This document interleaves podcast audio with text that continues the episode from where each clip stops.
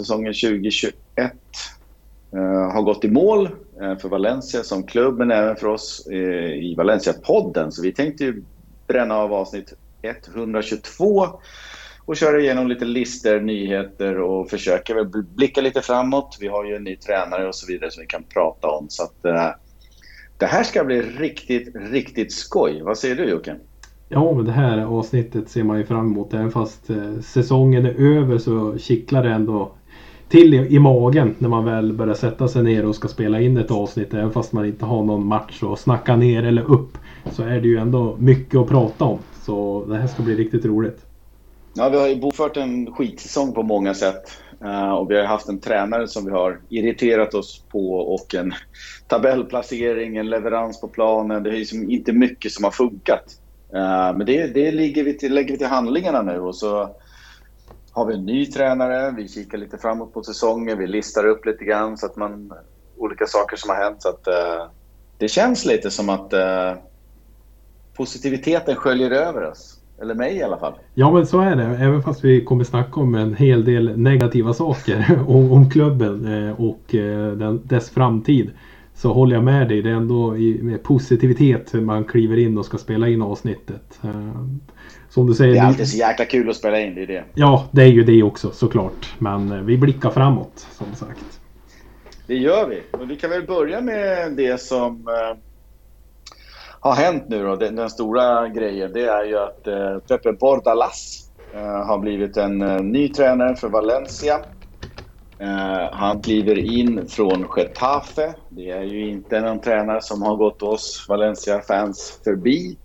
Utan det är ju en tränare som har varit eh, tränare för ett Getafe som har blivit någonting eh, av en modern klassiker eller ett modernt hatmöte kan man ju säga med de eh, kulmen kanske var när vi gick vidare mot dem i, i koppan där med eh, Rodrigos fantastiska mål på slutet. Och alla slagsmål, alla röda kort, alla gula, alla kapningar, alla fula grejer som har pågått i den här matchen så har det verkligen liksom blivit en, en, en tränare som har funnits på näthinnorna. Och han var ju också ryktad till Valencia redan förra sommaren och han har ju väl ryktats från tid till annan till Valencia.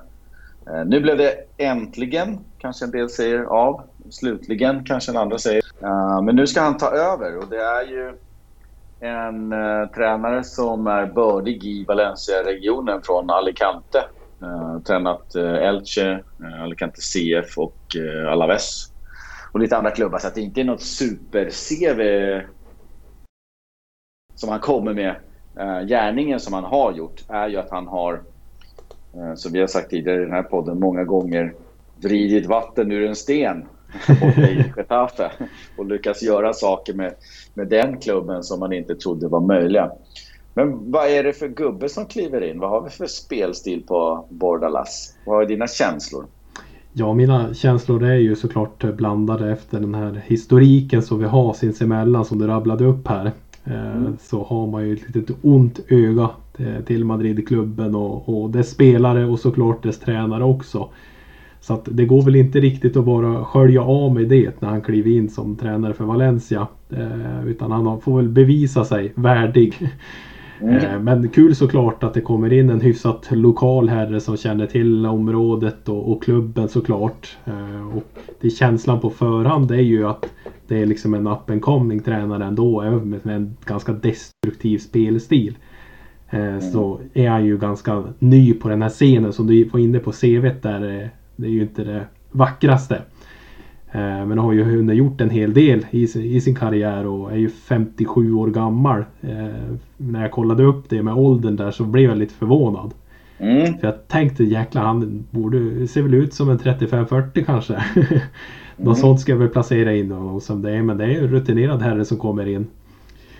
Eh, spelstil så, eh, det man har sett under Getafe så är det lite grann som du säger att han lyckas vrida vatten ur en sten. Det var ett väldigt bra. Bra mening att sammanfatta honom i. Eh, har gjort underverk med små resurser. Eh, är ju en 4-4-2 man som gärna spelar med en lite större anfallare. Har ju varit lite blandat där genom åren med Jorge Molina eh, och nu senast med Jaume Mata då som har spelat där uppe med lite kvickare som Angel eller Eh, turken där, Onals också, eh, har ju mm. spelat där. Så att det är ju eh, med två stycken hyfsat sittande defensiva innermittfältare, Maximovic, eh, Timor som vi kommer in på lite senare här avsnittet också. Eh, men framförallt Aran Barry då som har varit en, en vattenbärare i det här laget. Mm. Så sammanfattningsvis. Vattenbärare är väl oftast de som går och bär drickan. Alltså, det är inte så? Du menar fanbärare? Fanbärare kanske vi ska säga istället. Även har, har gjort det möjligt att, eh, att spela det här sättet som man gör det på. Eh, men eh, och vi sett också fröjdiga yttrar i Kokorea. Bland annat då på kanterna som sköljer fram. Den jäveln gillar man ju lite alltså. Det, det gör man verkligen. Det är ju gärna en, en spelare som... Eller förtjänst. Eller förtjänst för den delen. Mm. Det är väl håret framförallt kanske man, mm. man, man gillar honom för. Sen, sen, finns det ju ett par rötägg såklart i den där klubben som man hoppas verkligen inte tar med sig till Valencia. Jag tänker framförallt på en Damian Suarez som jag har väldigt, väldigt svårt för. Mm. Eh, men det är väl det så att säga. Eh, han har ju som sagt inte bevisat sig alls på en större scen i en större kostym i en större klubb i en större stad och så vidare. Så, eh, för att Madrid är ganska stort så är ju Getafe en väldigt liten klubb. Mm. Så att det, det återstår väl att se vad han ska kunna göra med Valencia men jag tror ju att eh, på kort sikt så tror jag att det är rätt man för Valencia att få komma in här till en säljande klubb som vi nu är och försöka vrida vatten ur stenar hos oss mm. istället. Ja, och jag tror att eh, det är lite det som behövs i Valencia. Jag känner liksom, eh, vad är det för gubbe som kliver in? Eh, det jag har läst på av honom och det jag har sett av Getafe eh, så har ju Getafe eh, varit ett otroligt hårt jobbande lag. Ett svinigt, grisigt lag som gör allt för att vinna. Hatar ju att möta sådana lag, älskar att ha sådana spelare och karaktärer i sitt eget lag, så att säga. Uh, och att liksom vaska fram den typen av attityd av, uh, alltså utan att förringa, vi har nog inga Getafe-fans som lyssnar, men ur ett skitlag, skitspelare som, som ändå Getafe liksom består av. Det är ganska stort tycker jag, att liksom ändå få fram den typen av vinnarskallar eller attityd. Och det ser jag verkligen fram emot. Uh, för det är ingenting av det som jag har sett i, i Valencia de senaste åren efter Marcelino. Folk som, som, som dör för, för, för en närkamp liksom. Så att jag, jag ser fram emot eh, en gubbe som kliver in och, och, som jag fått beskrivet för mig via artiklar i spansk media så är det en, en gubbe som kräver maximal, maximalt engagemang, eh, maximal intensitet eh, både på träning och, och i match. Så, så, det här låter ju för mig, när, när man har sett en liksom halvt likgiltig säsong Eh, Eh, och året innan med, med Celades så känns det som musik för mina öron. Eh, så jag vet inte om jag liksom sväljer propagandan eller marknadsföringen eller någon typ av dröm på något sätt. Men, men, för mig känns det som att eftersom jag tror att Valencia kommer få kämpa för att klara sig kvar nästa år så känner jag att det här är helt jävla rätt gubbe att ta in. För att Getafe ska ju varje år kämpa för att klara sig kvar. Men han har ju fan tagit dem Europa League. Ja, det är så, på... känner jag kring honom. Ja, men jag, jag håller med dig där. Eh, jag tror ju som jag nämnde, det är rätt man på kort sikt eh, mm. att få in i Valencia. Och börja, ja, exakt. Det, det ska vi såklart nämna. Ja, börja bygga liksom en, en vinnarmentalitet igen i klubben. Mm. och, och kunna ta oss i alla fall så att vi blir ett stabilt ligalag igen och kanske kan vara där uppe och nosa på en Europaplats igen. Kanske mm. inom ett eller två år. Eh, och därefter att någon annan som kanske kan spela fotboll tar över därefter. Eh, men det, är ju lite den känslan som jag har landat i att mina förväntningar på nästa säsong, ja men det är ju som du är inne på, vi kommer möjligtvis kämpa om en, en nedflyttningsstrid eh, och hålla oss kvar i ligan. Så jag skiter lite grann hur det kommer se ut på plan nu de kommande mm. en, två åren.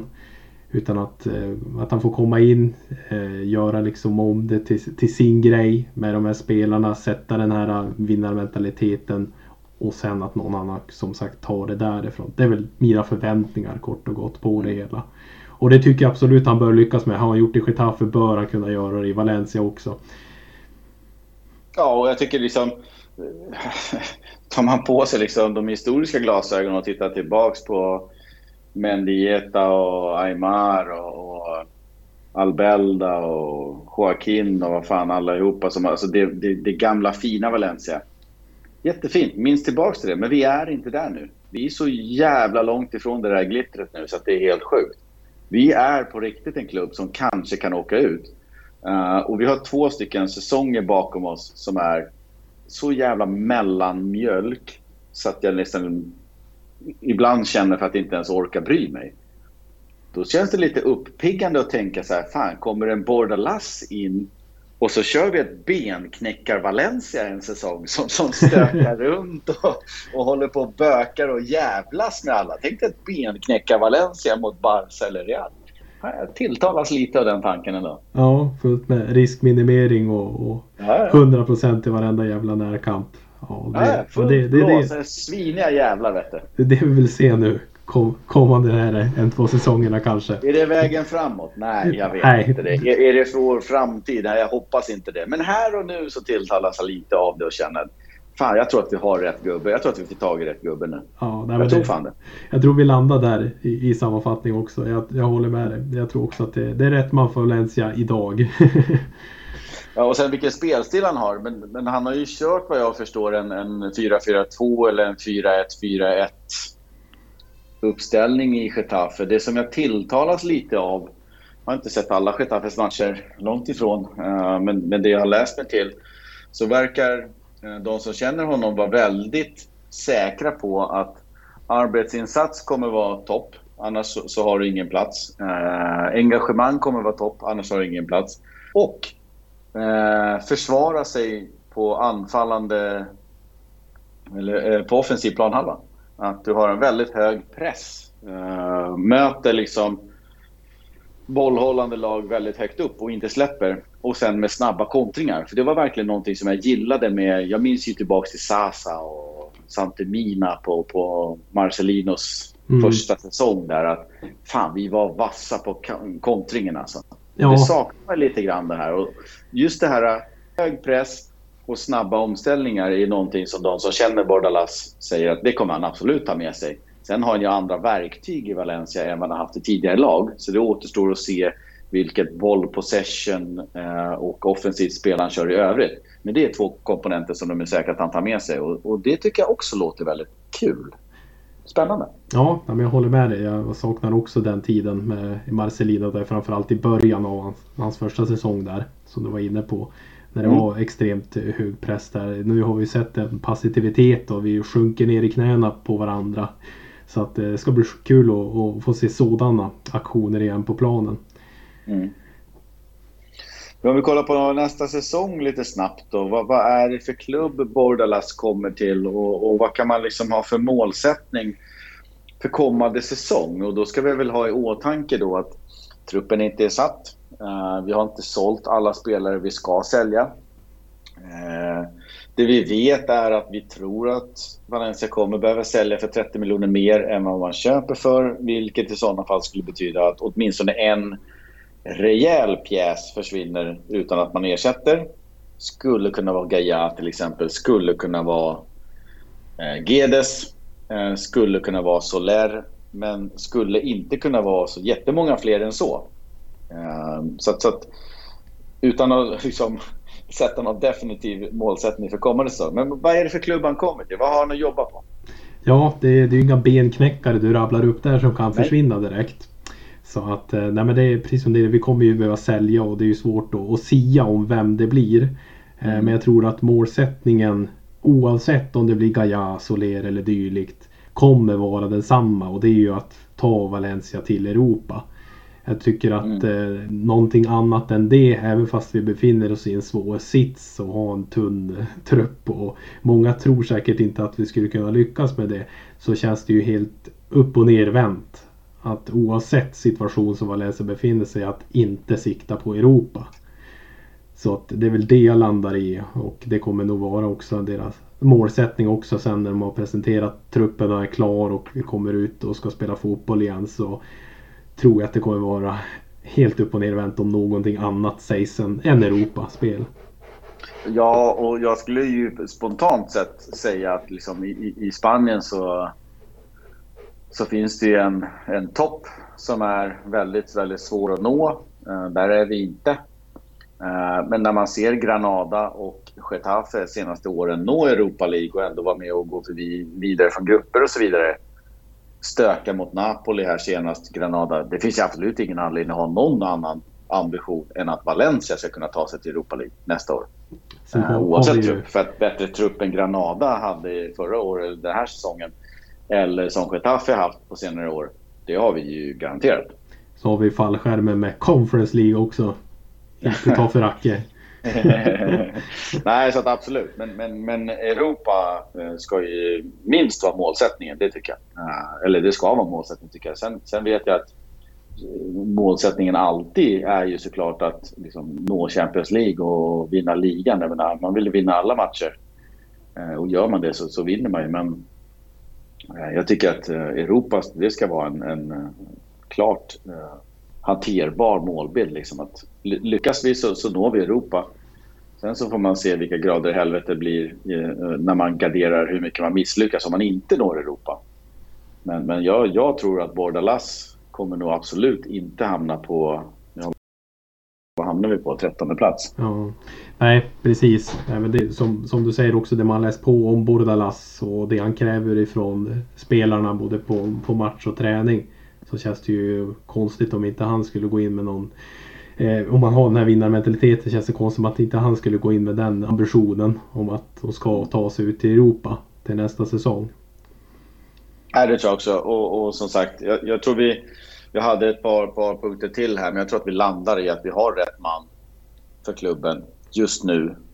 Uh, vi, vi, är inte i våra glory days. Vi är inte en, en klubb som förväntas utmana Atletico om tredjeplatsen eller Sevilla, uh, Real Sociedad, Villarreal, mm. vad de nu heter, Bilbao, om fjärdeplatsen. Utan vi är en klubb som möjligtvis, om vi lyckas bra, kan slinka in på sista Europaplatsen. Liksom. Förhoppningsvis då Europa League snarare än Conference League. Men, men, eh, och i den aspekten, att nå dit, så tror jag att vi båda landar i att eh, Bordalas känns nog som, som ett så gott val som något. Absolut, absolut. Sen är det så svårt att värdera en tränare nu också. När man inte har hunnit fått de här rapporterna om träningar och, och så vidare. Och det börjar närma sig avspark för säsongen. Så att det, det blir ju också till att få återkomma precis innan säsongen börjar med en eh, lite närmare koll på vad är det båda Lass har förändrat på kort tid. Vad är det det sägs ifrån spelare och folk kring klubben som är insatta. Och, och ta det mer därifrån, en mer detaljerad genomgång utav honom. Ja, och, och skulle jag vilja ha Cholo Simeone? Ja, absolut. Fanns han tillgänglig? Nej. Nej. Granadas tränare? Ja, mycket möjligt att jag vill ha honom istället. Fanns han tillgänglig? Jag vet inte. Så det finns ju liksom hundra namn som såklart kan bollas upp som alternativ till Bordalas. Men nu i den här situationen där, där jag känner att om jag vore tränare så skulle jag hålla mig jävligt långt borta från Valencia. Med jävla Singapore-diktaturen och Anil Murti och, och, ingen insyn i någonting. Och, alltså, du vet, ja. Den här skiten som vi lever i. Nej, det är den aspekten så tycker jag liksom, fan att vi kan ändå knyta till oss en Bordalas som, som känns som att han får ett uppsnäpp från Getafe och, och känns laddad. Och, och eh, jag, jag, kan inte se det annat än som att det känns positivt på Nej, förhand. Absolut, men jag håller med dig. Så det är väl där vi landar. Rätt man. Det är där vi landar. Det har blivit dags att sammanfatta säsongen tänkte vi. Så vi kör lite snabba puckar kring, eh, ja det är väl ganska vanliga grejer kring en säsong. Men om du skulle sammanfatta säsongen i stort med ett par korta meningar, hur, hur låter det då? Hur låter det då? Ja, nej, men det är som sagt en eh, tragisk säsong vi för till handlingarna. Eh, och det, det, finns såklart hur mycket som helst i negativ aspekt att prata om. Eh, och det man landar i är ju såklart hur covid-19 också har påverkat eh, fotbollen. Även fast det är extremt uttjatat så går det liksom inte att ducka för att en hel säsong utan publik, ingen krydda, inget ställningstagande från fans eller dylikt på arenan under matcherna har ju gjort att det, med liksom resultaten och tabellplaceringen vi hamnar i eh, och under prestation av både spelare och konstiga beslut ifrån tränare. Mm. Så att det, det är liksom första säsongen jag känner som Valencia-supporter att man nästan har haft ett halvt öga på matcherna nästan. Mm. Det, det, är riktigt, det är riktigt på den nivån eh, som man har sjunkit ner i. Eh, och det är väl det jag laddar i att men, säsongen har tappat all gnista liksom. Även fast man är så jävligt inne i Valencia. Man följer mm. precis allt som händer kring klubben. Man uppdaterar sig på morgonen och på eftermiddagen och sen på kvällen igen. Oavsett om det är i maj liksom säsongen är över eller om det är säsongstart eller mitt i säsongen eller om vi ska spela en stor Copa del Rey-final eller om vi ska möta något skitlag ifrån Segunda B i Copa del Rey så är man liksom konstant påslagen och vill veta precis allt. Men jag mm. känner att det här är nog första gången jag, man har känt en hopplöshet. Mm. Så det är väl där jag landar. Ja, men det sätter lite fingret på så som jag känner också. För mig så har ju podden eh, oftast varit liksom katalysatorn kanske, eller andningshålet när det har gått tungt. Att man, man behöver förbereda en podd. Man behöver med, följa med, man behöver titta på saker och då blir saker intressant. Små, små nyheter eller små vinklingar som man hittar så läser man på mer och så blir det intressant. Uh, det har ju krävts mer av det den här säsongen ja, än tidigare säsonger. Det är enklare att... Marcelinos Valencia till exempel, när vi också körde podd, det var ju högtidsstunder, du vet man. Vi ska möta Juventus i Champions League ja. eller vi ska möta United i Champions League. Det var ju annat eh, ljud i källan eh, då eh, och ett annat engagemang. Men absolut, jag, jag, tycker att i mångt och mycket så är det en skitsäsong som, som vi för till böckerna. Eh, vi tog in en tränare som som jag trodde på, eh, som jag fortfarande tror är en bra tränare, som jag fortfarande tror kan göra bra saker i, i, i en eh, mellanklubb i de, i de största ligorna. Eh, som, jag, som jag fortfarande tror kommer nå viss framgång någon annanstans. Men, men det sket sig så jävla kapitalt i Valencia. Det var så meningslöst, det var så irriterande. Jag störde mig på honom. Det var så många spelare som inte var bra. Eh, och och framförallt hela Anil Murtis och Peter Lims Singapore Valencia som... Eh, jag vet inte. Det, det, det, är så många av er lyssnare som, som inte lyssnar på det här, som inte hör det här, som har checkat ut. Eh, och, jag förstår er i viss aspekt. Samtidigt så, så, så välkomnar jag er tillbaka med, med varm famn. För, att, för jag tycker ändå att det är kul att prata lite Valencia och interagera med er. Men men jag vet inte. De, de har gjort det till någonting ointressant. Ja, men det är precis Valencia är en ointressant jävla mittenklubb. Så det, man kan inte säga att det inte händer någonting, för det gör det ju. För det är en massa skit hela tiden. Men det finns liksom ingen positivitet att hålla fast vid. Jag vet inte vad fan. Det är en skitsäsong. Ja, men jag håller med dig där verkligen om podden också. Att eh, det har varit liksom ett, ett andrum. för, för utloppet av känslor och, och även hållit liksom ens intresse uppe ändå. För att det ska vara intressant att prata om i det här forumet istället. Men just att det kändes som att säsongen den sket sig direkt när Javi Gracia presenterades som tränare och hans nyförvärv som han ville ha uteblev och det, blev, det skar sig direkt. Så den här långa transportsträckan av negation så jag förstår att många, många har tappat och, och svalnat i intresse under den här säsongen verkligen. Ja, jag hoppas ju bara att folk hittar tillbaks. Liksom. Jag menar, det är det vi har, med och motgång. Uh, men jag har full respekt för att man kanske vill olja in Italien istället. Alltså, det är ju roligare än att se Valencia-Granada liksom, så, så, illa som det ser ut just nu. Alltså, så, tyvärr så är det så. Bläcket ur tatueringen går inte bort ur armen ändå så att säga. Hur mycket det man än försöker det är det jag menar. Vrida så att säga. Det, det, är bara att köra på vet du. Ja, häng med oss. Vad fan, vi, vi eldar på här. Absolut. Att, vi, vi, vi, går väl vidare till, till lite, om det finns någonting positivt här då. Uh, jag tänkte att vi kanske skulle rabbla upp uh, två, tre spelare som vi tycker har utmärkt oss positivt för den här säsongen. Uh, och i sådana fall varför. och då tänkte jag börja. Kör hårt. Den, den, som jag liksom spontant från, från ryggmärgen ritade ner först, det var Thierry Correa.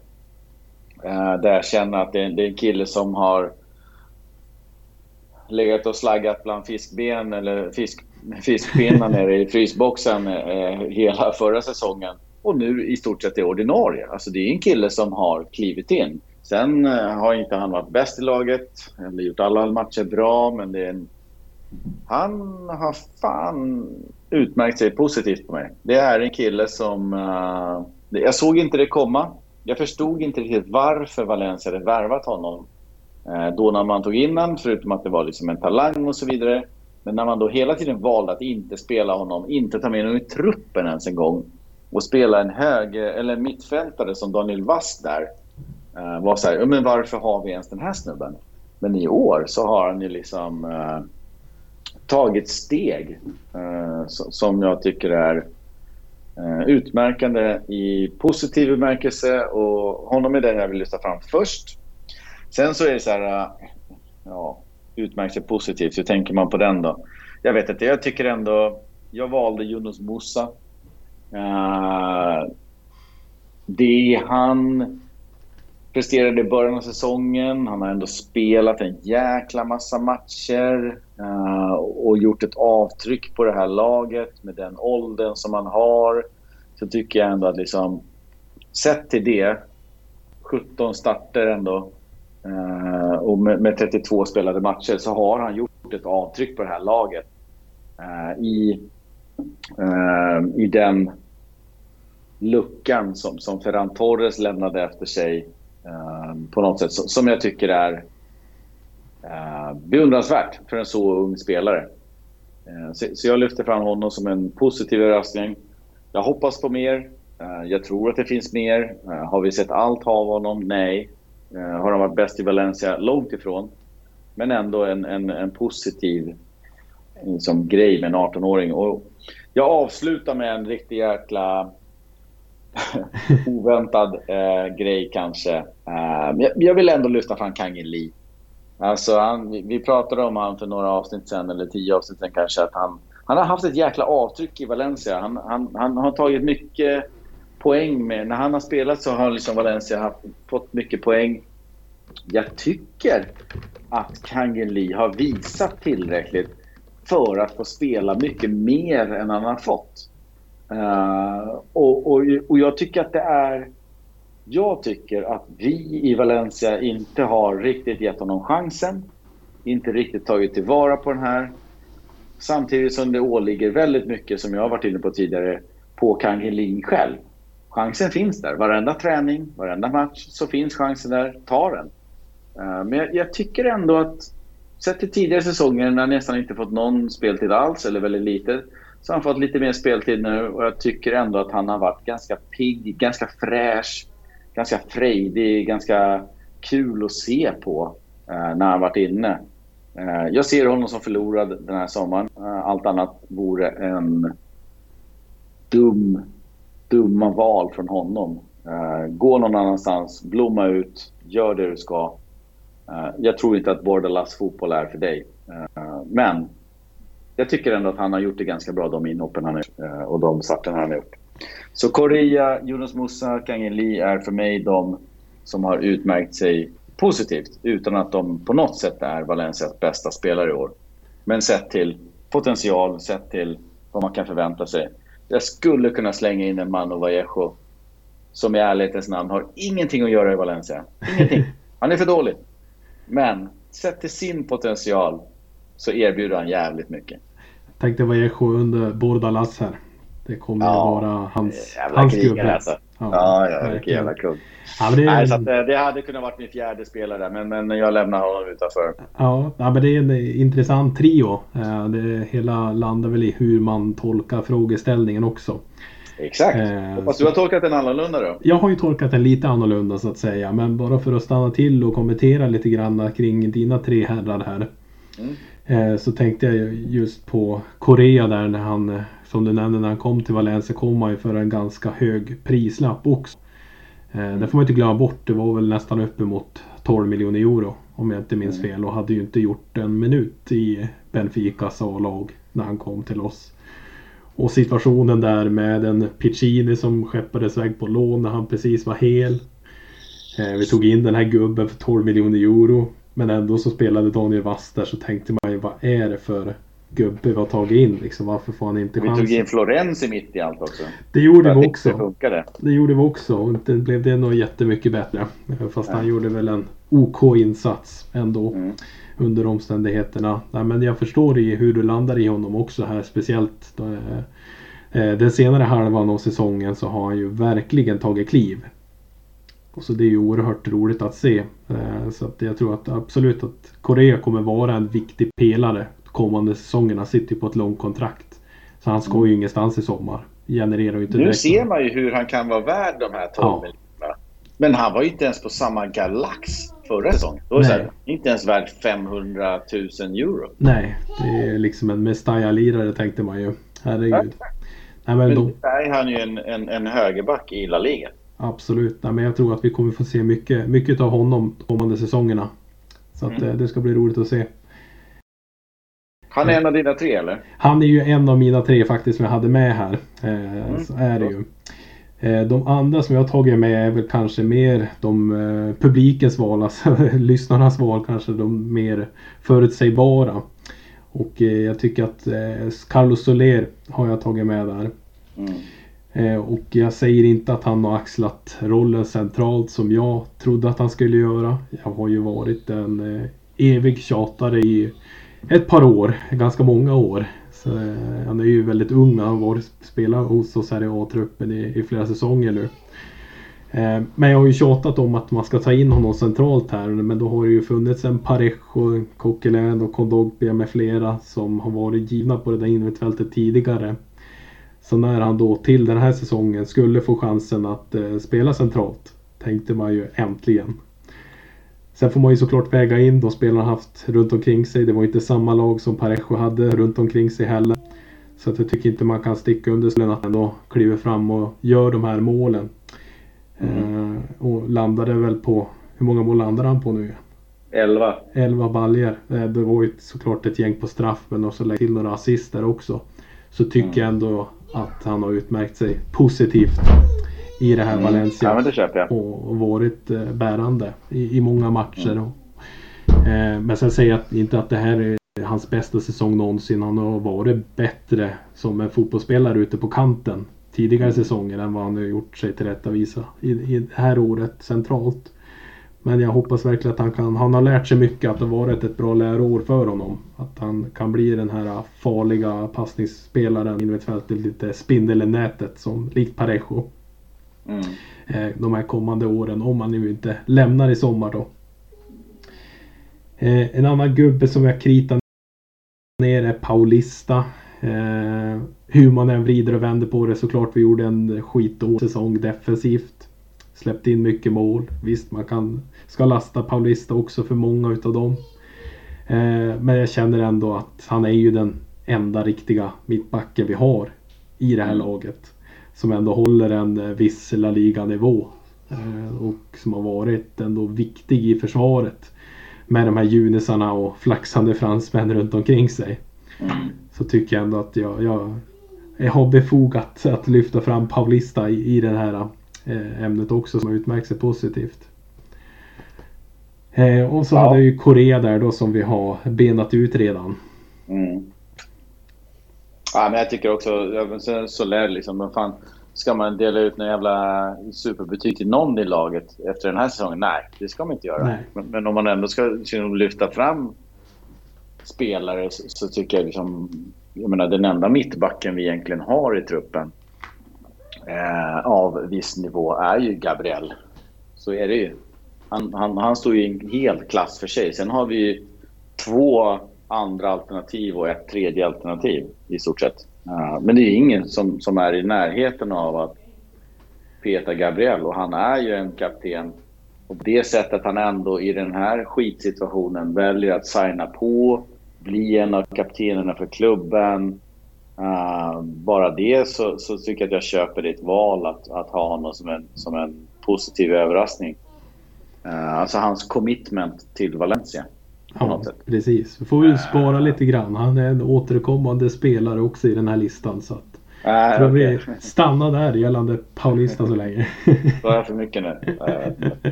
Nej, men vi går vidare till eh, säsongens mål. Eh, där tycker jag du får börja Jocke. Ja, jag river väl av den på en gång då. Eh, mm. Eh, nej, men det som jag väljer att landa i är ju Oros Racic eh, distansskott mot Atletico. Just det. Eh, det är ju Gaia som trycker en passning snett bakåt. Är ju liksom inte ens en farlig situation. Men han trycker till direkt med, med fel fot och med vänsterfoten från runt 30 meter. Rakt upp i klykan där. Så att eh, det där gav ju en gåshud då. Sen får man ju tycka vad man vill om Javi Gracia men det var ju en som eh, Ores Rashis i alla fall uppskattar och det visar ju inte minst med målgesten där när han glider ut på, på knäna och, och kramar om honom där på bänken. Så att eh, ah. men, målet i sig är ju toppklass eh, och sen känslofalvet också efter målet. Det, det gör ju att ja, jag måste landa i det målet. Ja, jag, jag håller med. Det var ett av de målen jag tänkte på uh, när, man, när, när det här kom upp. Att uh, helvete, det är en bra jävla plexa på den bollen. Alltså, ja. Det smäller ju bara. Uh, den är ju på väg in i mål från början till slut. Ja men så är det ju. Man är ju svag att, också för just distansskott. ja, för att den, den är fin. Den, den köper jag. jag. Jag valde dock ett annat mål som faktiskt kom upp Uh, för, före det målet. Jag hade två mål som jag kunde komma ihåg. Som jag tänkte så här, förutom de här på slutet då, som man alltid kommer ihåg. Jag har ju lite kort minne då. Men, uh, Oros Ratchis, den här jävla dunderskottet. Det var ju liksom, ja men den där har du någonting. Men så tänkte jag, men den har ju du säkert. Eller Niklas. skulle varit mer. Så, ja, men så, så kom det ett annat mål och det var faktiskt i premiären för mig. Där, eh, jag vet att vi pratade om det i podden. Och jag kanske var lite överdrivet betuttad i det målet och, och, ni kanske har glömt det här och skiter i det. Men jag tycker ändå att det är så jäkla fint. Det är alltså mot eh, Levante i premiären när vi ligger under med 1-0 och vi ligger under med 2-1, men vänder till 4-2 och vinner. Det här är 3-2 mål där man kommer från, från vänsterkanten. Det kommer ett inlägg som Maxi hoppar över väldigt snyggt. Och så ska ju då Vallejo trycka till det med vänstern. Men han väljer att släppa över bollen en meter till, till, till liksom långa benet, till högerbenet och ta emot den. Försvararen går ju på hela skiten och sväljer flötet, tänkte jag säga, men sväljer kroken och, och glidtacklar för, för det skottet som Vallejo ska avsluta med vänstern. Men han släpper den på höger och då är den ju helt ren och bara kan raka in den. Eh, jag gillar sådana här tekniska små, små nummer men köper samtidigt såklart in på att Oros Racic. Eh, det, är möjligt att det är snyggare. Eh, men nu stod det säsongens mål och, då väljer jag det, det, är lite knepigare, det lite mer smala alternativet. Vallejo 3-2 Valent, eller mot Levante i premiären. Ja, men det är, ju, det är ju ett fint mål så att säga och hur mm. det leder fram till själva målet. Det är väl mer det liksom i sin helhet. Eh, som, som gör det väl till säsongens målfördelning. Ja, det finns ett överhopp där ja. från, från Maxi som är jävligt snyggt. Ja. Eh, och, och, just att han tar emot den på, på fel eller bakre foten som gör att han liksom... Det, det är en teknisk detalj som, som, är väldigt snygg tycker jag. Som jag gillar. Ja men det köper jag. Och sen gör, gör det ju inte ont att det var Echo som gör målet också. Nej, som han firar den där målen. Ja. Det, det gillar man ju. Uh, ska du kliva på säsongens MVP då?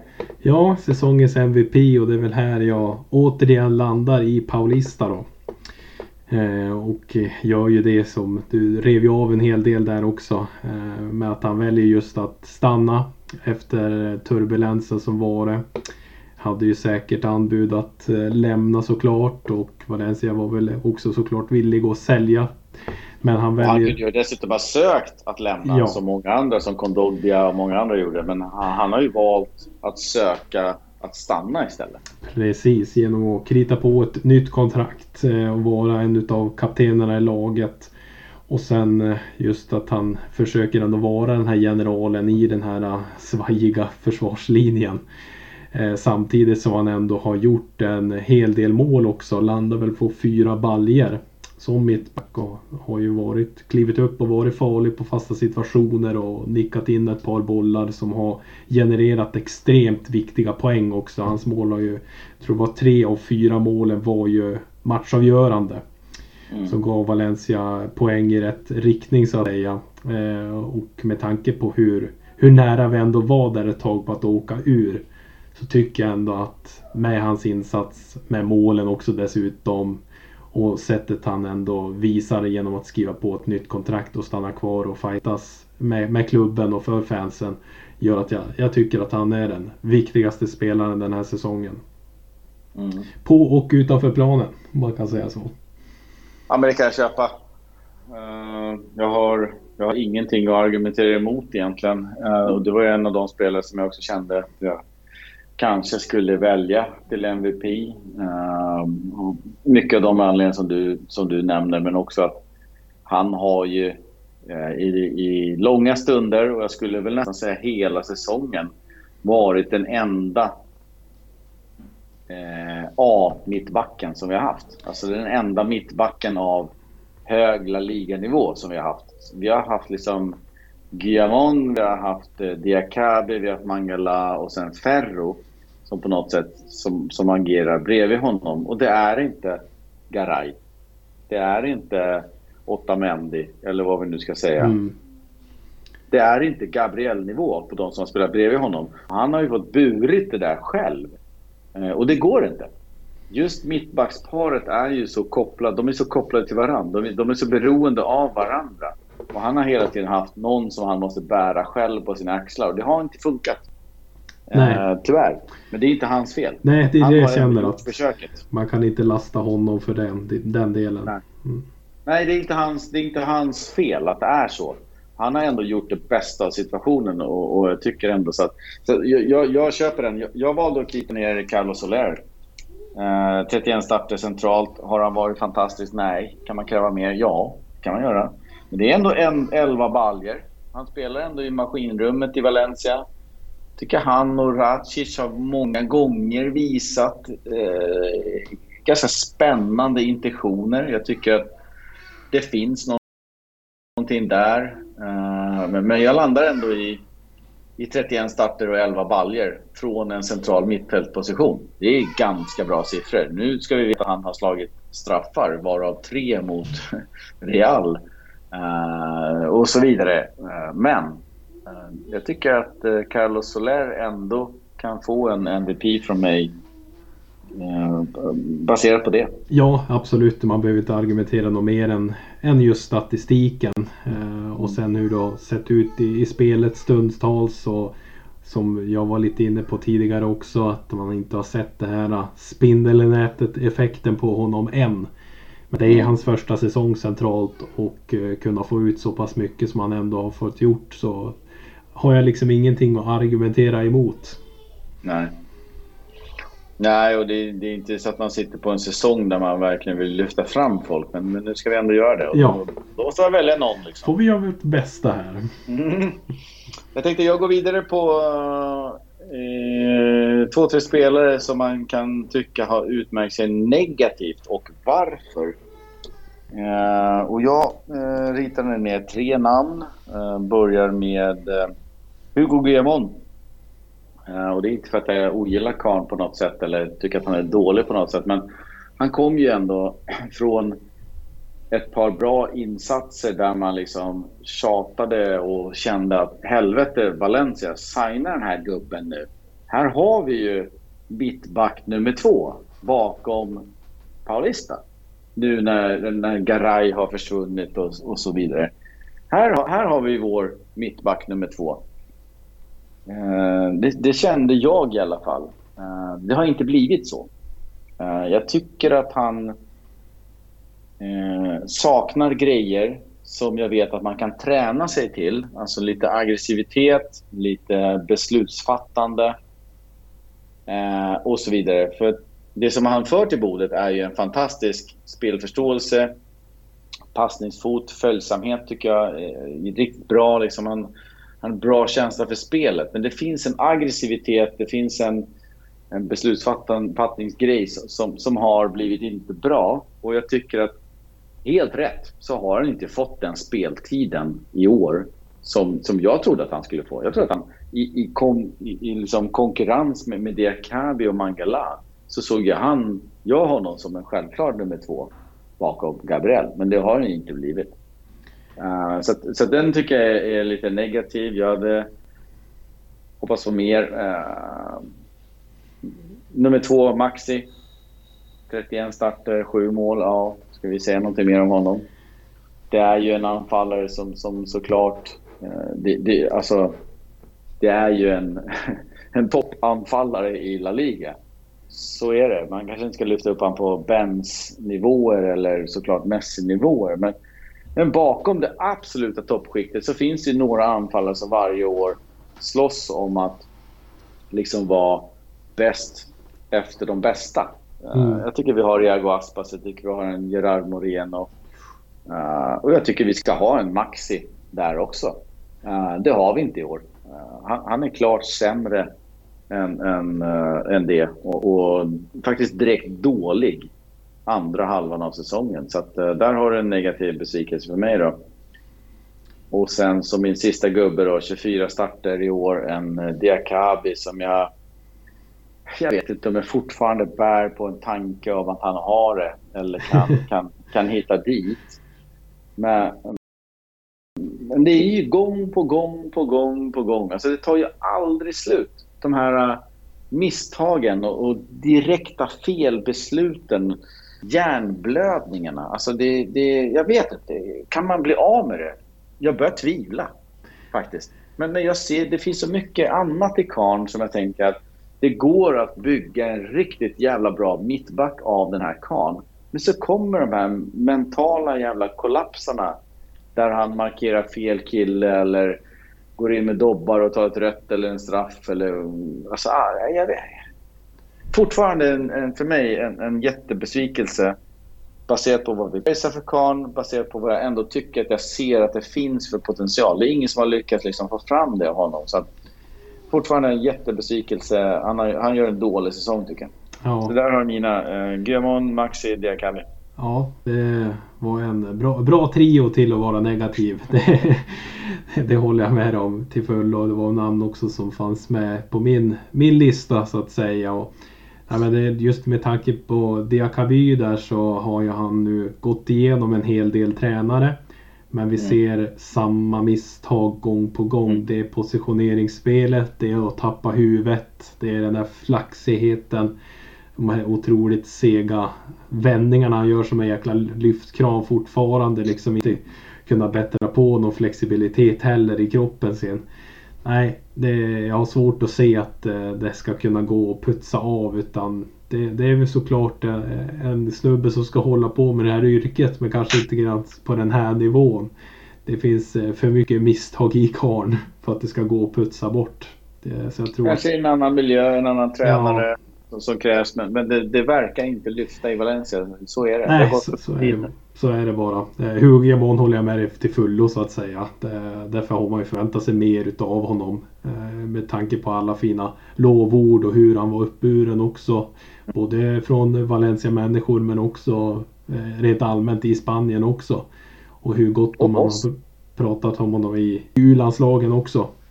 Mm. Så tycker jag också där att man kan förvänta sig mer att han tar klivet och det är väl just i brist på konkurrens så att han har väl blivit lite bekväm kanske. Han behöver ha någon som flåsar i nacken som inte är Mangala eller Diakaby utan mm. det kommer in någon som är kanske det självklara andra valet ändå till eh, Paulista för att eh, han ska fatta att han måste kriga sig till den här platsen.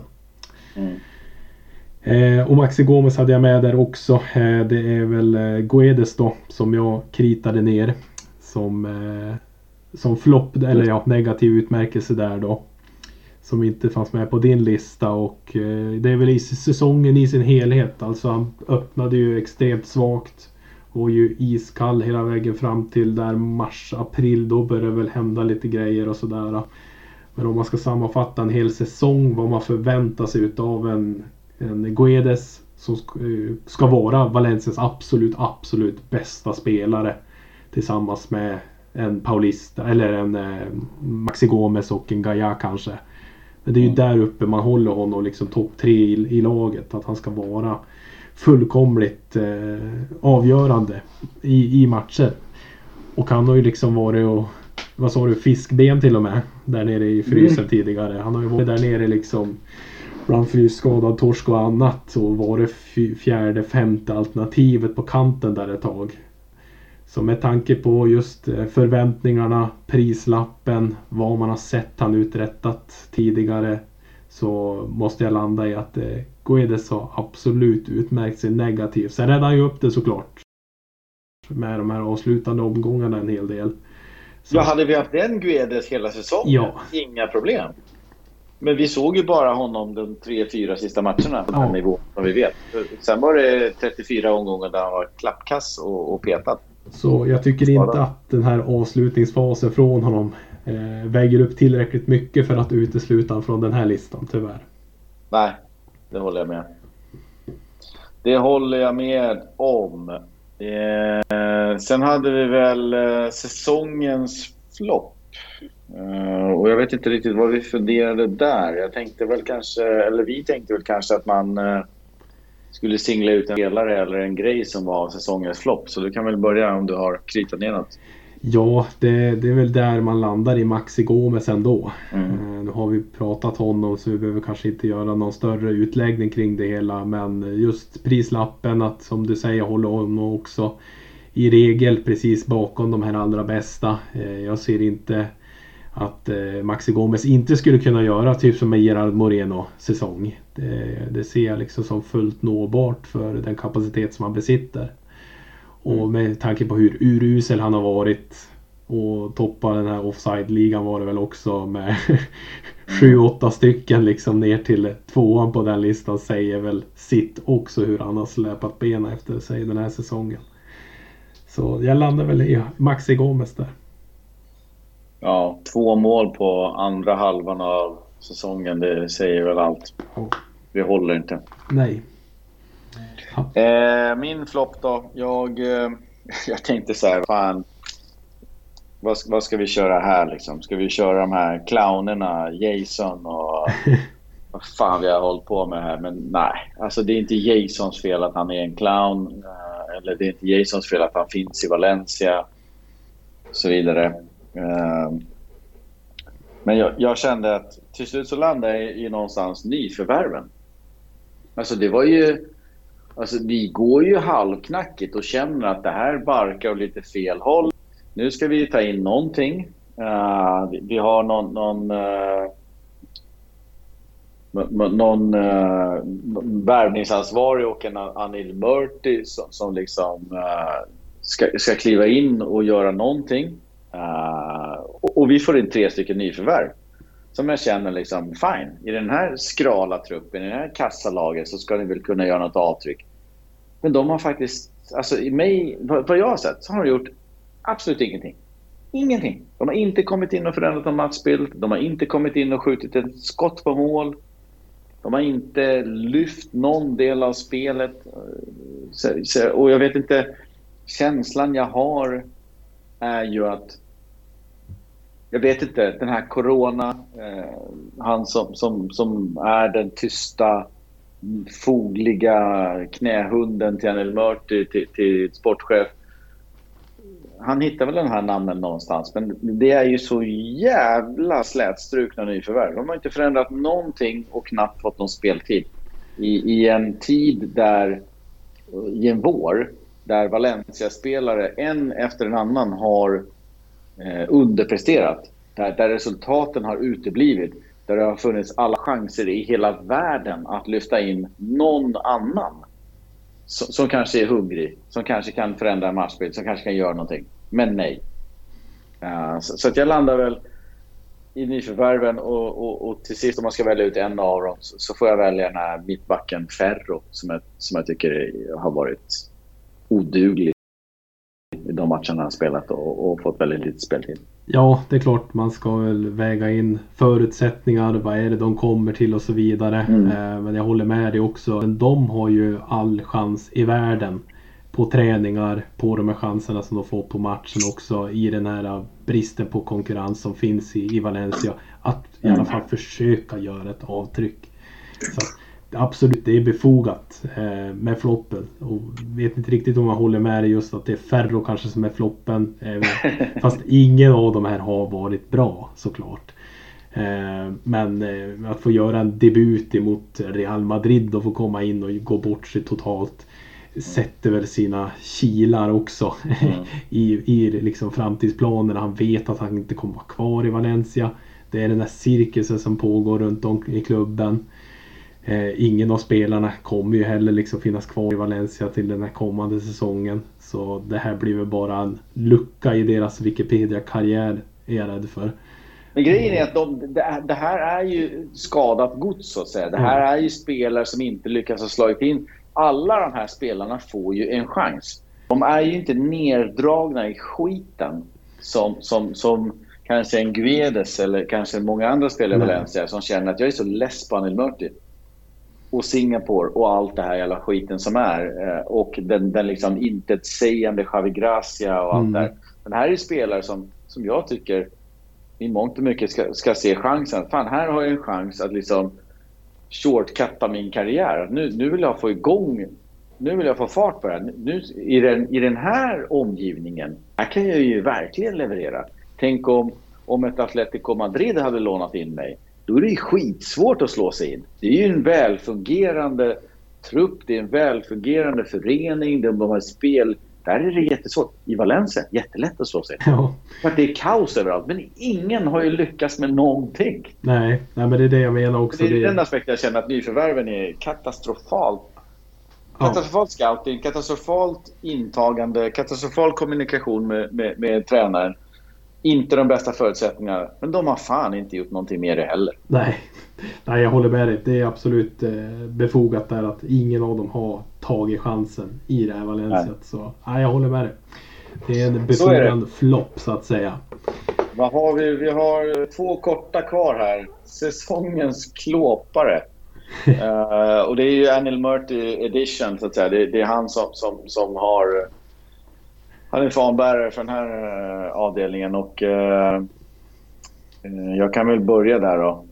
Det, det jag skrev ner som, som, kom till mig direkt var ju den det jävla hånflinet och den nonchalansen han hade när han kom från Singapore efter dialoger med Peter Lim uh, i, i, två, tre veckor, varav första var i karantän och så vidare. Till det här mötet då med Sandra Gomez och Juan Ribot.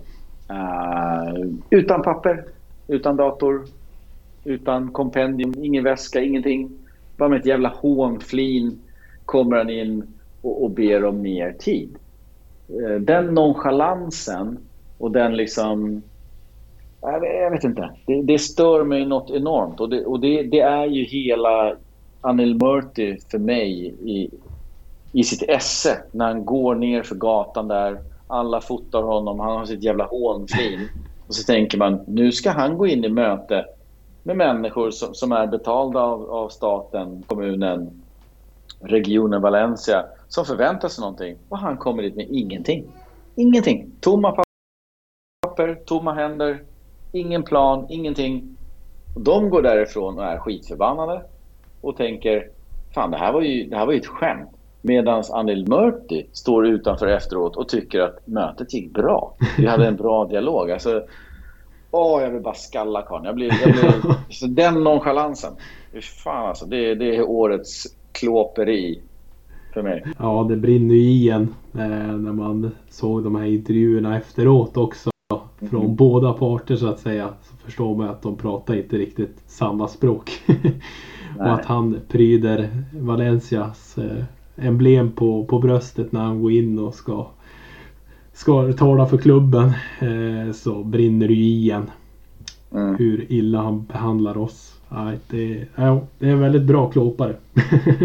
ja, det är en bra klåpare. Det är en bra klåpare det där. Eh, och ja, jag tänkte ju till och från där om man skulle försöka ta någon sån här uh, historia. Det finns ju en hel del. Eh, men jag orkar fan inte så jag landar helt enkelt i den här jävla täckvästen. Eh, som Anne Mörti hade på sig när han då samma, samma tid så att säga när han åkte hemifrån det här mötet i Singapore med Peter Lim. Så när han hade landat och, och, och taxi in då till staden här när han var på väg ifrån taxin eller bilen och så vidare in på kontoret så kom han ju ut där med den här täckvästen först och liksom en skjorta, slips, täckväst och sen hela den här kostymutstyrseln ovanpå det.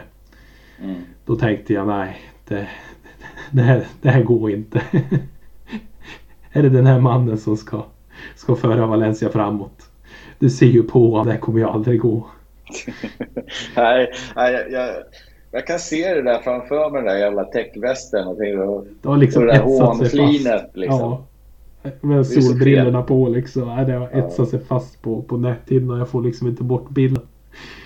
Nej. Ja, jag, gillar, jag, jag gillar den. Det, det, det, det, är ju också favorite moment of klåperi. Ska vi avsluta med säsongens bästa och sämsta match? Jag tänker du börjar med den bästa så, så kontrar jag med min bästa och så tar du den sämsta och så tar jag den sämsta. Ja, vi, vi kör på det så att säga. Eh, mm. och, eh, många, för många är det väl ett självklart val och så även för dig kanske. Mm. Eh, men jag landar i eh, Valencia Villarreal i mars då. Mm. 2-1 eh, till Valencia slutar ju den här matchen. Och det är ju i slutet på första halvlek som Villarreal gör 1-0 på straff där med Gerard Moreno. Och på förhand så hade vi ju singlat ut det på Twitter också. Nu kommer jag inte ihåg exakt då men alltså att Villarreals startelva tillsammans med tränare hade ju fler Valencia-minuter. Mm. Alltså matcher och, och, så i Valencia än vad Valencias trupp hade. Som gick ut till den här matchen. Eh, så på förhand med eh, sättet som det hanteras med på sommaren när vi gav bort Parejo, sålde iväg Coquelin och på tränarbänken då eh, satt ju en viss Unai Emery med också ett förflutet i Valencia. Eh, så gjorde du liksom just till säsongens match med, eh, med liksom en sen kvittering då och Carlos Soler på straff 1-1. Och sen är det ju här startskottet också på Guedes fina avslutning på säsongen. Han får hoppa in och gör en oerhört fin individuell prestation där han tar sig in i straffområdet och drar upp den i krysset. Och 2-1 då mm. på tilläggstid här. Så just med omständigheterna med matchen. med liksom vilka spelare som är på planen. Med, inte för att det finns något agg eller hat eller dylikt från min sida just mot Villarreal. Utan det ser jag väl mer som en broderlig derby. Mm. Eh, det är en klubb jag, jag gillar väldigt, väldigt mycket ändå. Eh, så gör det ändå till att med kryddorna som finns och med hur matchen speglade sig på planen och att vi tar de här viktiga tre poängerna. Så landar jag i den matchen. Ja, och jag tycker också så här. Jag, jag, jag, jag kan identifiera mig i det som du säger att det, det är ett broderligt där. och man, man, man, man känner ju lite känslor för, för Villarreal Eh, om än inte att det är liksom mitt favoritlag sådär, men ändå säga ja men vad fan det är inget fel på dem. Eh, men det baseras ju hela tiden för mig på att vi är bättre än dem. Så länge vi är bättre än dem så kan jag tycka lite grann om dem. men, men, men, så fort de blir lite kaxiga och liksom mopsar upp sig och, och är bättre än oss och, och, ligger upp längre upp i tabellen. Då, då blir det lite personligt för mig. Uh, och just den här, den, här, den här matchen som du pratar om så var det... Jag kommer ihåg att jag kände att det var oerhört viktigt att nu har ni tagit våra spelare till och med. Eh, eller ja, vi har gett bort dem till er. Men eh, det, det, är mycket Valencia-folk och Valencia-blod i er trupp. Fan, vi måste ändå stå upp här och visa att vi är Valencia. Så för mig var det också en, en, en otroligt viktig seger ur, ur den aspekten. Att fan, sätt dig ner lillebror. Shut the fuck up. ja, jag förstår det. Men eh, nu, nu senast när Villarreal spelade Europa League-finalen där. Då kan jag säga att jag var, och har aldrig varit så jävla gul som jag var då. Nej. Men då är det lite som La Liga mot Premier League. Och så är det ju. Så är det ju. Men det tagit Valencia mot, mot, alla andra. Liksom. Så jag, jag, köper det också. Men just i ligan så känner jag lite grann så här, så länge vi är bättre än dem och krigar där uppe så, så då, då köper jag den broderliga kärleken. Ja. Den, när de är bättre än oss. Vad hade du där då? Hade du det självklara valet eller? Nej, det hade jag. Jag, jag, jag, jag, eh, jag försöker gå på första känslan och det gjorde jag ju på Manu Vallejos mål där som ingen av er minns säkert. Eh, om ni inte googlar upp och kollar. Eh, så, så i det här fallet så gick jag på uh, två, två, matcher som jag, som jag liksom minns som, som väldigt positiva. Det ena var ju Barca. Det blev förlust i den. Men, men att vi stod upp mot Barcelona och tog kriget och verkligen verkligen i ett läge där jag inte trodde att vi var kapabla till det, tog, tog fighten. Uh, men men, men den, den släppte jag ganska snabbt till fördel för till uh, vinsten mot uh, Real Madrid med 4-1. Där jag kände att, uh, nog för att det är tre straffar, men fan vi tvålar till Real Madrid. Alltså, det, är, det är inte ofta det händer och jag kände att liksom, där, där har du en, en, en match att minnas för, för, för, från den här säsongen. Eh, där vi ändå liksom... Visst, jag kan inte tycka att vi äger matchen eller dikterar den förrän vi tar ledningen eh, och, och, och liksom gasar på lite grann eh, direkt efter paus. Sen har vi ju en halvtimme av den här matchen, den sista halvtimmen, där vi defilerar. Real kommer ingenstans. Vi har liksom... Hunden ligger på rygg nu. Vi har dem. Vi har dem. Uh, och, och, det var en njutning för mig. att liksom, vi, vi, spelar av matchen. Det är Valencia som leder och vi spelar av matchen. Uh, så att, det, tyckte jag, det tyckte jag var... Fin, fin match. Fin, eh, det, det kan ofta vara så, ibland när möter de här Real och Barca, att det är de som spelar av matchen i en 3-0-ledning och vi kommer ingenstans. Men nu var det vi som spelade av matchen och de orkade liksom inte ens göra någon ansträngning. Så att, det, det får landa i den matchen. Ja. Vad har du för sämsta match då? Sämsta matchen där, eh, då har jag Osasuna. Förlusten där borta i Pamplona då, i april. 3-1. Eh, och det har jag väl för att eh, det är väl den absolut sämsta laginsatsen på den här säsongen som jag kunde se i alla fall. Det var den match också som innehöll flest individuella misstag. Eh, från både bärande spelare som Gaia till exempel som i stort sett assisterar fram Osasuna till ett mål. Eh, vi har ju även en Diakaby som går bort sig något brutalt som vanligt i positioneringen som också leder fram till ett mål. Och grova misstag av Xiaomi i målet också. Eh, även en match som man kan lasta Javi Gracia för väldigt mycket när han slänger in en oprövad eh, Molina där på högerbacken också. Från ingenstans. Som, eh, man ska ju inte lasta honom direkt för att han gör en usel insats. Det är svårt att komma in i hetluften.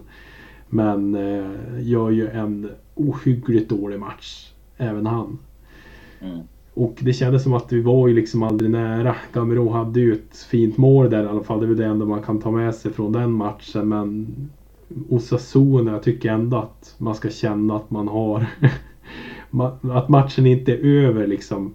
Utan men det kändes från minut ett nästan att matchen är över. Vi kommer förlora den här matchen. Det spelar ingen roll liksom. Eh, och att man går, har den känslan när man möter Osasuna, det gjorde oerhört ont i mig. Ja, det kan jag köpa. Det, det var ju en platt match av eh, många plattmatcher. På slutet, där, där likgiltigheten på något sätt löser igenom och, och man, man, såg att Javi Gracia eh, och Valencia, man har inga nycklar att kontra med. Liksom. Man har inga nycklar att förändra matchbild och man, man har, det knyts inga nävar i någon ficka. Liksom. Nej, det är liksom... Det är bara, det är bara, man, det låter, man bara låter det gå. Man låter det ske bara. Ja. Vad hade du där då?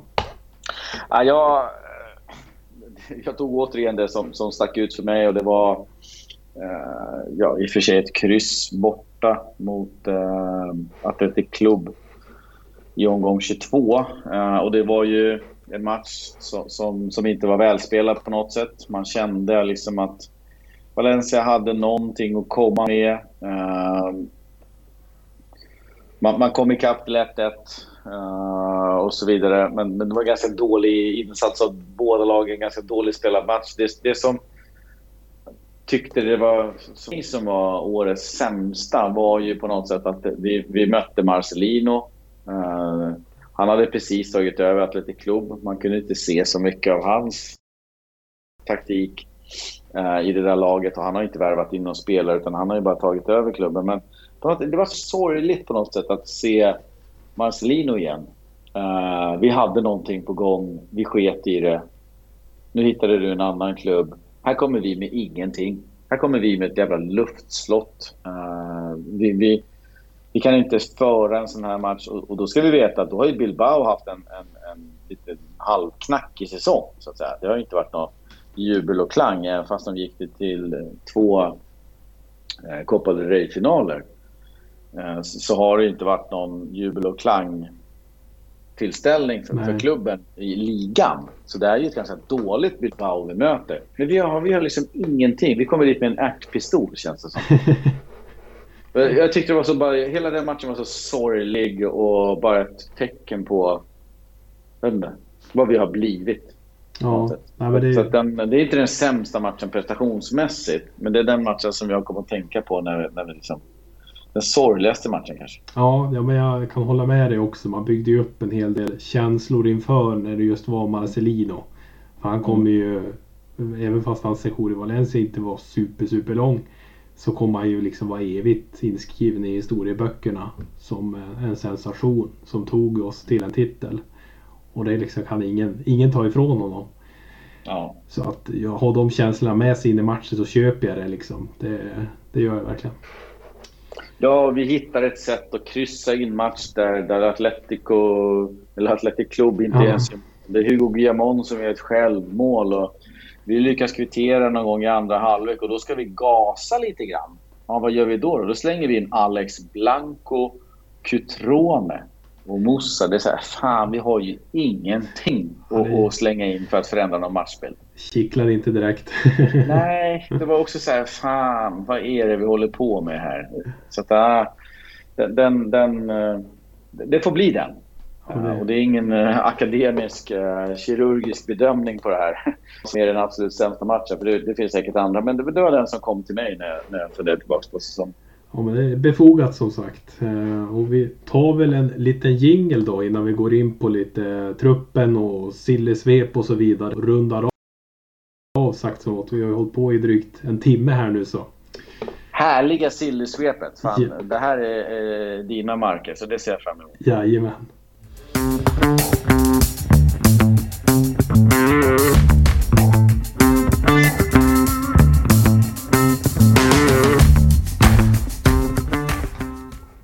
Ja, men då kikar vi lite grann på spelare in och ut. Uh, silly season. Vi har ju ändå silly-experten Jocke med oss här.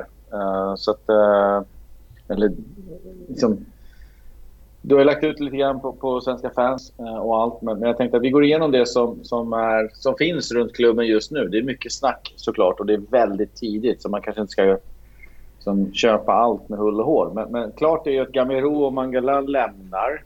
Eh, då kontrakten löper ut. Vi har ju också då de tre lånen som det förefaller då står mer eller mindre klart att eh, två av dem går ut. Men vi hade väl också eh, mittfälten. Vad fan hette han nu igen?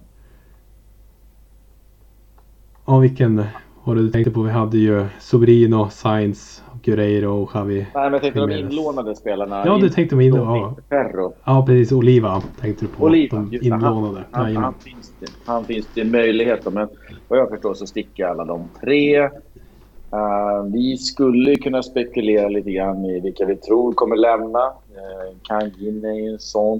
Uh, vi har ju Gedes uh, kanske. Vi har en Gaia kanske. Så det är långt, långt borta på dem. Uh, vilka jag tror det är viktigt att behålla på lista såklart.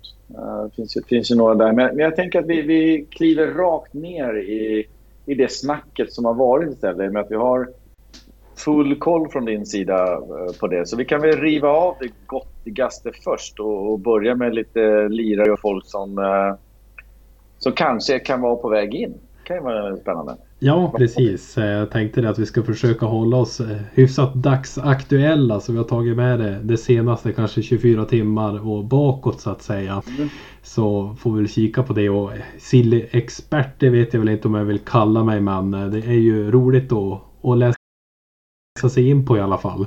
Jo, men det är det fan. Du har ju rattat Silly-svepet i flera år på Svenska fans nu åt oss.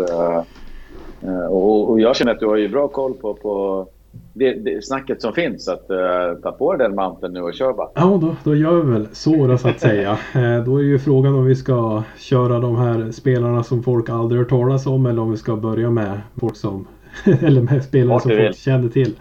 Ja men då river vi väl av Luis Abram. Uh, är ju en 25-åring från Peru. Mm. Spelar i Argentina och eh, Veles för tillfället men har ett eh, kontrakt som löper ut i sommar. Och eh, det är spikat att han inte kommer att förlänga då. Klubben vill inte förlänga med honom och han vill ju testa vingarna i Europa. Så att han har ett ypperligt läge att göra det nu.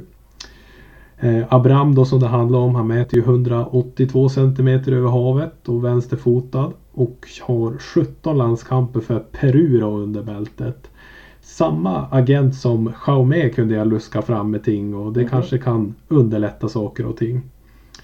Eh, även Celta Vigo och Betis eh, ska vara intresserade och eh, faktum är att Andalusierna i det här fallet försökte värva honom redan förra sommaren. Så att de kanske har ett litet försprång där, vem vet? Okej, okay. vad är det för spelare vi har att göra med? Back eller? Ja, det är en eh, mittback då som det, som det handlar om som också mm. kan eh, spela som vänsterback. Så har ju gjort eh, lite matcher även där då framförallt för Peru då så har han spelat vänsterback mestadels men i Veles då som mittback. Så han går alternera på båda positionerna. Mm. Det känns ju spännande ändå. Ja, eh, är väl liksom inget så här att löfte så. är ju 25 år kommen i alla fall. Men eh, absolut, det kan ju bli spännande att se. Man vet ju liksom aldrig vart man har de där sydamerikanerna riktigt. Det kan bli Nej. både topp och flopp. Ofta karaktärsspelare. Ska jag säga, med, med, med en fin karaktär, med, med en inställning som, som man älskar. Liksom. Så att, eh, det är lite det man hoppas. Ja, precis. Eh, nu vet jag väl inte om det här gäller i Abrams fall, men många har ju kämpat sig ifrån slummen så att säga och, mm. och kommit fram i, i de här eh, hårda tuffa klimaten. Så att eh, det brukar vara rätt benhårda lirare som kommer fram där borta. Första klubben i Europa också kan det ju vara att de verkligen ger järnet och vill visa. Precis, precis. Eh, men vi, Vad har vi mer? Vi löper vidare på Paco Alcácer då som inte behöver... Också en okänd sydamerikan. Ja, precis. Eh, det behöver lite någon närmare presentation så. Eh, men om vi ska dra i trådarna kring själva ryktet. Så Villarreal tränas ju av Emery. Och Emery har ju alltid talat gott om Guedes sedan tiden tillsammans i PSG bland annat. Och Paco har ju inte riktigt blivit den här vecka in vecka ut anfallaren som Villarreal trodde. Eh, när man har, han har ju varit lite i skuggan av Gerard Moreno som går som tåt. Och in i... Och backar dessutom. Ja, precis. Även honom finns ju där och den här unga Fernino va? Heter han väl. Mm. Som eh, spelar tillsammans med Hugo Giamond faktiskt ikväll här medan vi spelar in också i en U-kamp. Eh, men det är ju då en bytesaffär då med Guedes och eh, Paco Alcácer. Eh, och eh, om man ska tro källan Marja så handlar det då om en hel del euros också emellan då i Valencias favör. Eh, och Guedes då visar ju liksom sitt rätta jag, i alla fall tendenser till det i slutspurten på säsongen och måste väl ha stärkt sina aktier på marknaden markant efter den avslutningen som han hade. Eh, och Paco Alcacer som fyller senare år 28. Eh, vill vi ha tillbaka honom eller vad känner du där kring Paco? Eh, ja, den, den, eh, det grollet som var när han stack. Eh, han stack i en annan tid, i en annan tidsålder, i en annan period, i en annan situation. Snyggt var det ju inte. Eh, men, men jag känner att eh, jag har grävt ner den jag känner spontant, kan vi få in en Paco Alcacer var, varje dag i veckan? Han signar karln alltså. Ja. 28 bast, det finns ju jättemycket kvar i han. Han har ju visat i, i Dortmund om inte annat vilken jävla supersub han var. Uh, så, så, absolut, uh, om, du, om du jämför honom med Cotrone och Manu Vallejo, då fan ta hit karln. Ja, Varje det... dag i veckan. Men, men, men sen så måste det vara rätt prislapp och, och rätt ekonomi och han ska vilja och, och så vidare. Men men, men, men, den situationen som vi befinner oss i, så ja. För i, liksom, om man ska tro källan här så sägs det ju liksom att Guedes han ska värderas där kring en 30-40 miljoner euro. Jag har lite svårt att se den prislappen realistisk för Guedes också. Men liksom kan man... 20 kanske. Ja, någonstans där känns väl rimligt. Han har ju visat tidigare också vad han går för. Men skulle man kunna få in en, en Paco Alcacer, en Guedes som går som kanske räddar upp runt hälften av det här vi behöver sälja. Så alla dagar i veckan. Mm. Ta hit, ta hit karln. Ja.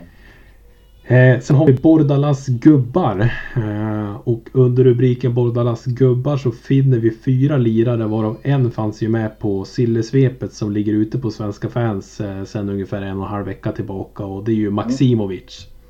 Just det, eh, gammal bekanting. Det är också en gammal Valencia-bekanting som sagt. De andra T tänkte jag att vi kan kika på här då. Och det är ju bland annat mittbacken Gené. Mittfältsduon Timor och Arambarri. Om vi börjar med Gené där så har ju han varit Getafes lagkapten och en viktig kugge i Bordalas Getafe. Eh, Togoles om man nu säger så. Jag tror det i alla fall som man är. Mm. Fyller ju 30 då. Eh, lite senare i år här. Och, men är ju be beprövad La Liga mittback med 120 matcher. Så honom känner vi såklart till sen de här heta matcherna sinsemellan, mm. minst sagt. Dock så finns det ju ett eh, Diakaby-misstag ifrån ett baklängesmål eller ett, några röda kort också nära till hans. Eh, just när det kommer till Gine här så att eh, ja, men det är ju lite ett osäkert kort ändå. Måste jag säga. Även fast han är rutinerad. Mm. Eh, David Timor, snart 32 år. Stark defensiv innermittfältare som inte lägger några fingrar emellan. Har ju liksom en fin passningsfot och hans kontrakt går ju ut nästa sommar så det känns väl som en överkomlig värvning för Valencia ändå. Mm. Eh, Aram Barry som var inne där kanske det, som får det att pirra till mest av alla de här fyra i magen. I alla fall hos mig. Jag tänker ju dock Absolut. direkt på det här jävla distansskottet han hade mot oss som flög raka vägen upp i krysset från 35 meter. Nu kanske det var 25 men minnet säger 35 i alla fall. Eh, och Aram Barry var ju, är ju liksom en av de första som namnen som Bordalas kritade ner. Eh, men även domaren i hans bok. Han landade ju på 11 gula på 34 matcher. Mm. Men har ju ett ruggigt distansskott som vi vet. En sandgnuggare åt båda hållen och under fjolåret gnuggade han in sig också i Uruguays landslag. Och är ju liksom en bra ålder där på 25 vårar. Så det är väl han jag ser som den roligaste eller i alla fall den bästa värvningen vi skulle kunna plocka ifrån Getafe. Ja, det håller jag med. Jag tycker att Maximovic har gjort bra i Getafe. Men, det slår inga gnistor om honom och hans insats. Det är en ganska anonym eh, kämpagubbe. Liksom, så med lite, så jag, jag, jag, kan inte se att, att vi behöver ta tillbaka Maximovic på något sätt. Och, lira in honom framför Uros Racic eller, eller Carlos Soler. Uh, men, men jag håller med dig. Arambarri där känns ju som, som, som det skulle kunna bli en uh, spännande gubbe att ta in ändå. Uh, alternera lite grann. Ja, men det är ju en lirare som har en edge liksom gentemot Maximovic kan jag tycka. Så att uh, absolut, det är väl honom jag landar i också. Mm. Eh, lånekarusellen tänkte jag också att vi stannar till vid en sväng. Vi har varit inne på det tidigare. Men där har vi ju Ruben Sobrino som till Cadiz. Jorge mm. Sainz, två år i Celta Vigo. Eh, Adrai Gureiro i Lugano och Schweiz. Och så har vi ju Javi Jiménez då som var i Albacete i Segundan då. Mm. Eh, Sobrino är ju nära en permanent lösning med Cadiz och det håller vi tummarna för att det löser sig. Det är ju hans eh, vad var det så? Ferran Torres tränaren där. Ja, det, det, tränaren där liknade honom med Ferran Torres. Precis. Jorge Sainz som kommer tillbaka efter två år i Galecien har ju haft knapert med speltid och, men har ju kontrakt med Valencia till 2024. Så mm. vi får se vad planen är där då. Men Mangala vet vi lämnar. Diakaby får vi se vad som händer där. Men kanske som ett fjärde alternativ som han blir kvar då kanske borde vara en utlåning i kikaren där. Känns ju som det. Klubb där han får spela. Ja, ner, ner till Segundan. Ner, tillbaka ja. till Tenerife eller något sånt där och börja om så att säga. Det var väl vad han skulle behöva. Eh, Gureiro som var en utav de här lovande vänsterbackarna från akademin har ju gjort det bra i Lugano som han spelade i där med 29 matcher. Två ass också. Men har ju ett utgående kontrakt som troligen inte kommer förlängas. Eh, detsamma gäller ju Xavi Jiménez också som, som avslutar sitt äventyr i Albacete med ett utgående kontrakt och ser ju inte heller ut att få förlängt med Valencia. sex matcher i Albacete är ju Ja. inte superimponerande. säger väl City så att säga. Eh, flikar in här också att eh, fina löftet Jesus Vasquez som vi fick se debutera också här i Copa del Rey-omgångarna. Tidigt Mm. på dem så att säga. Eh, förlänger kontraktet till 2025. Mm. Eh, det måste väl betyda Lato out har jag skrivit ner här också. Vad är din känsla när man väljer att förlänga här med Jesus Vasquez? Eh, det beror lite på om det är Gaia out som, som gäller eh, för att lösa den här ekonomiska krisen. Är det det så är det ju eh, Lato eh, Vasquez som, som slåss om det. Eh, men jag skulle ju föredra Lato out utlånad eh, tills den dag vi säljer Gaia om vi nu ska göra det.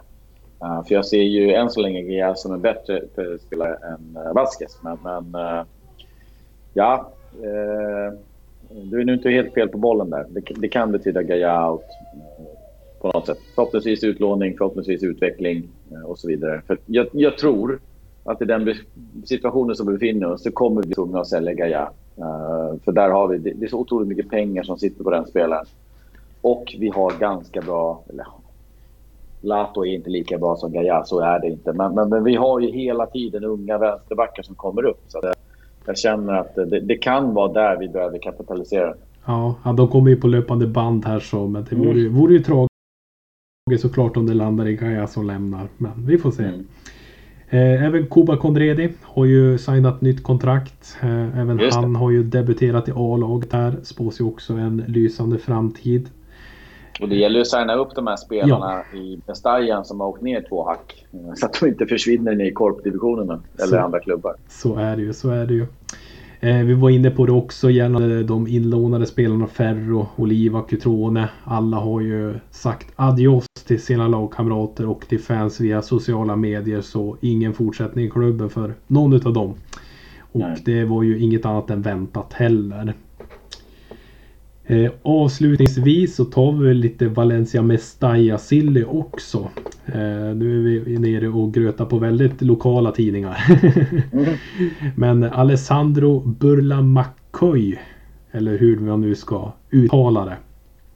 Skönt Ja, det är nog korrekt. svårt namn i alla fall. Men eh, det här är ju i så gott som klart i alla fall. Eh, kommer gratis då från Espanyols eh, U19. Mm. Eh, lovande offensiv från Peru. Eh, och har ju lirat ett dussin U-kamper också. Född 2002. Och det var väl det jag hade på honom kort och gott. Ja. Men han är på väg in till Mestajan alltså? Jajamän, han är på G in. Det ska vara klappat och klart. Det ska bara presenteras och, och så vidare. Mm. Och sen har vi en eh, Georgi Ma, ja, Mamardashvili. Och det är ju 20-åring då som spås en lysande framtid och Valencias scouter var på plats i Georgien också för några månader sedan och kollade på den här liraren. Mm. Eh, och det ska nu vara väldigt nära att Valencia knyter åt sig honom. Eh, tillhör Dynamo Tbilisi. Eh, men har varit utlånad till Lokomotiv Tbilisi. Och kontraktet går ut i december 2021. Men han har alltså en klausul i kontraktet som gör att han kan lämna i den här sommaren för en miljon euro. Då. Mm. Eh, och han var även uttagen i landslaget nu för de här kommande vänskapsmatcherna innan EM. Eh, inte för att det blir något EM för Georgien men eh, han ska ju svettas mot Holland och Rumänien. Är väl med som eh, tredje slirre där på målvaktspositionen i alla fall. Så det får vi säga ha gjort avtryck i hemlandet om inte annat. Spännande. Jag, jag har så svårt att se hur Valencia Mestalla liksom ska kunna värva någon spelare ner till de här skitdivisionerna som de har halkat ner i. I och med att de har halkat ner två divisioner från Segunda B. Uh, hur, hur någon spelare med någon typ talang eller framtid eller framtidsutsikter känner att fan det här, det, det här känns rätt för mig.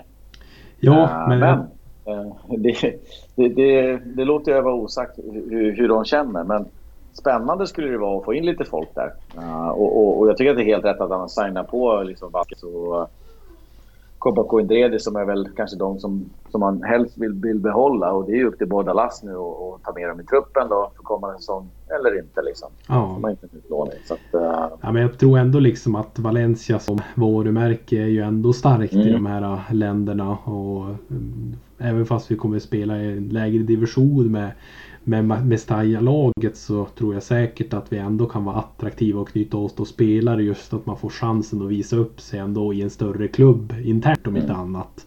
Att man får en chans att möjligtvis bli upplockad till A-laget då. Ja, det är ju, problemet är att glappet blir så jäkla ja, långt. det blir ju det. Eh, det är inte en bra situation så vi får ju verkligen hoppas att de åtminstone går upp en division och, och sen kanske en till tillbaka till Segunda B.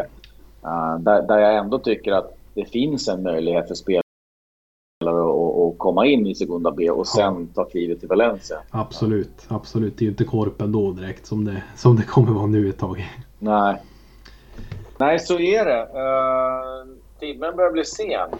Stort tack för, för en uh, gedigen sillgenomgång uh, kring, kring bruset uh, spelar in, spelar ut. Ja, det kommer att uppdateras löpande här på Svenska fans så det är bara att fortsätta och hänga med där. Då håller vi ögonen på, på uppdaterade artiklar eh, under sommaren och det är alltid spännande. Det är början av silly season, lite så här, det skjuts lite vilt ut på prärien. Uh, slutet av silly season, då börjar det utkristallisera sig lite vilka som, som verkligen kan vara på väg in och ut. Ja, då börjar det bli uh, konkret och realistiskt och då, då blir det tråkigt helt plötsligt. Nej då. Nej, men då börjar det bli någonting ja. liksom att ta fasta på som är på riktigt. Liksom. Jag kan inte jag kan inte gå igång på Paco Alcacerin förrän liksom det är någon typ av allvar i det. Uh, så känner jag. Men uh, vi tar väl och uh, avslutar dagens relativt långa avsnitt med att tacka alla som har varit med oss, som har lyssnat på den här säsongen. Ha nu en välbehövlig paus från oss. kanske från Valencia, kanske från fotboll. Fokusera på EM. men se till att hänga med oss när vi kommer tillbaks. Absolut. Säkerligen i juli, slutet av juli, annars augusti innan säsongen drar igång. För eh, då gasar vi igen. Det gör vi verkligen. Tack för att ni har lyssnat. Ja, hasta luego. Hasta luego.